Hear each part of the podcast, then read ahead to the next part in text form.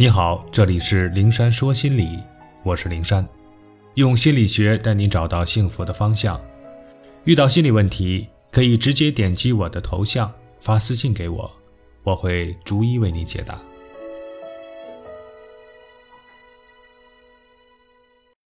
享受刚好的孤独，不在无效社交中迷失。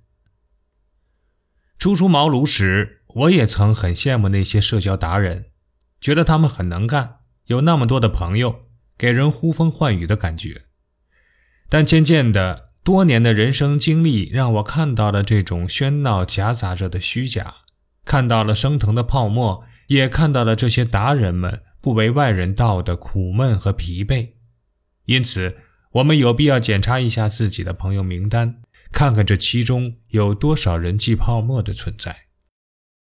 那些充斥着负能量。和自己不合拍的群体，还有那些根本不熟悉，甚至看到名字都记不清面孔的朋友，只限于朋友圈点赞的朋友，只聚集在酒桌饭局、麻将机旁边的朋友，都是一个又一个很轻易就会破裂的泡沫。而我们很多时候都没有意识到这些，还自以为朋友多就是人缘好，没有朋友会被人笑话，或者抱着朋友多了路好走的想法。认为积累人脉就是积累走向成功的资本，而极力的去拓展朋友圈，甚至不惜讨好、迎合，去加入一个又一个的圈子。殊不知，这种社交大多是无效的，纯粹只是浪费时间，进而拉低了自己的人生价值。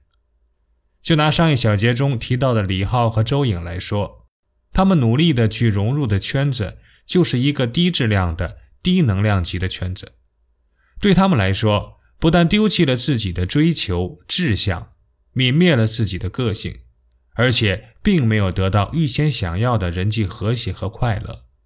因为当他真正融入那个圈子之后，他就发现一切并非自己所想，而最大的损失是他们浪费了大好的青春年华，废弃了才能和灵气。多年前曾经看过一档娱乐节目。给我留下了深刻的印象。节目中，摄制组包下了一处高档的餐厅，清退所有食客后，安排一些演员扮作食客。他们清一色穿着雨衣，戴着墨镜吃饭，并在进食过程中不时做一些很搞笑、无厘头的动作。不一会儿，有不知情的用餐者进入餐厅，面对这不合常理的进餐场面，先是迷惑，继而很别扭地坐下来，很别扭地吃饭。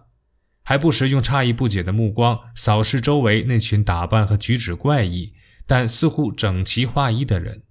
最终呢，在经过观望和犹豫之后，他们也陆续跟着，相继穿上摄制组事先准备好的雨衣，戴上墨镜，并跟着一起做那些毫无道理可言的奇怪动作。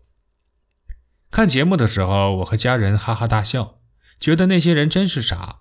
明明特荒谬的言行，却还跟着做。事后静下来想，当我们置身其中，难保不和那些人一样傻，因为群体的一致性对个体心理的影响力实在不容小觑。而我们在日常生活和工作中，不知道有多少次就这样被群体的意见所左右，眼睁睁变成一个无思考能力的人。对一个群体不加审视的盲目的融入，融入程度越深。被大众观点牵着鼻子走的情况就越严重，道不同不相为谋。面对不适合的社交圈，我们越努力的融入，就意味着自我被切割的越多，自我葬送的就越彻底。就是在适合自己的圈子里，如果刻意要求自己完全适应别人，为了迎合别人而放弃自我，也是对自我的漠视和不负责任。再者，这种所谓合群，往往是貌合神离的。第一，我们带着讨好的心，放低自己的姿态去迎合别人，首先给人一种我很 low 的信息，别人自然会降低对我们的评价，认为我们没有可以用来互换的价值。不得不承认，人际交往其实就是一种互换关系，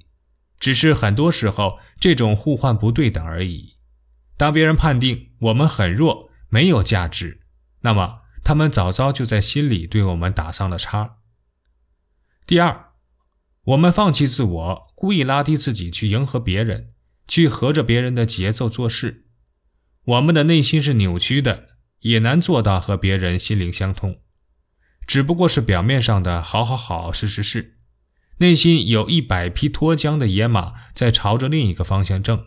这不是貌合神离又是什么呢？所以说，适时清理一下自己的交际圈，把那些耗费时间和精力的无效社交都排除掉，把需要用讨好来维系的朋友都拉进黑名单，把那些不必要参加的应酬活动都拒绝掉，还自己一个自由的心灵空间。给自己节省出独处的时间，去享受刚刚好的孤独。是的，享受孤独。著名作家李敖说：“我是个单干户，不与朋友往来，但是我很用功，每天工作十六个小时，很充实。在我们看来，每天独处，一个人工作十几个小时，不孤独吗？的确孤独，但李敖很享受这种孤独。”他在孤独中专注工作，著书立说，成绩斐然。孤独会让我们更高效的工作，更投入的学习，更专注的读书。孤独会让我们更清醒的面对我们自己，而社交的喧哗只会让我们离内心的自我越来越远。可见，低质量的社交远不如高质量的独处。科学的独处是一种更为深刻的自我成长，在属于自己的时间里，我们可以通过阅读、思考、创作等方式来提升自我，加深对自己的了解，培养各种能力，完善个性等等。这一点是取悦和讨好他人以及盲目合群所给予不了的。所以，与其从外花费精力去经营无效的社交关系，不如在孤独中丰富和强大自己，要懂得屏蔽无效社交，屏蔽负能量，学会和自己相处，学会利用独处的时间，让自己变得强大。人们肯定一个人、赞扬一个人，从来不是因为他合群，一定是因为他优秀。拒绝无效社交，和自己好好相处，就是我们通往优秀的开始。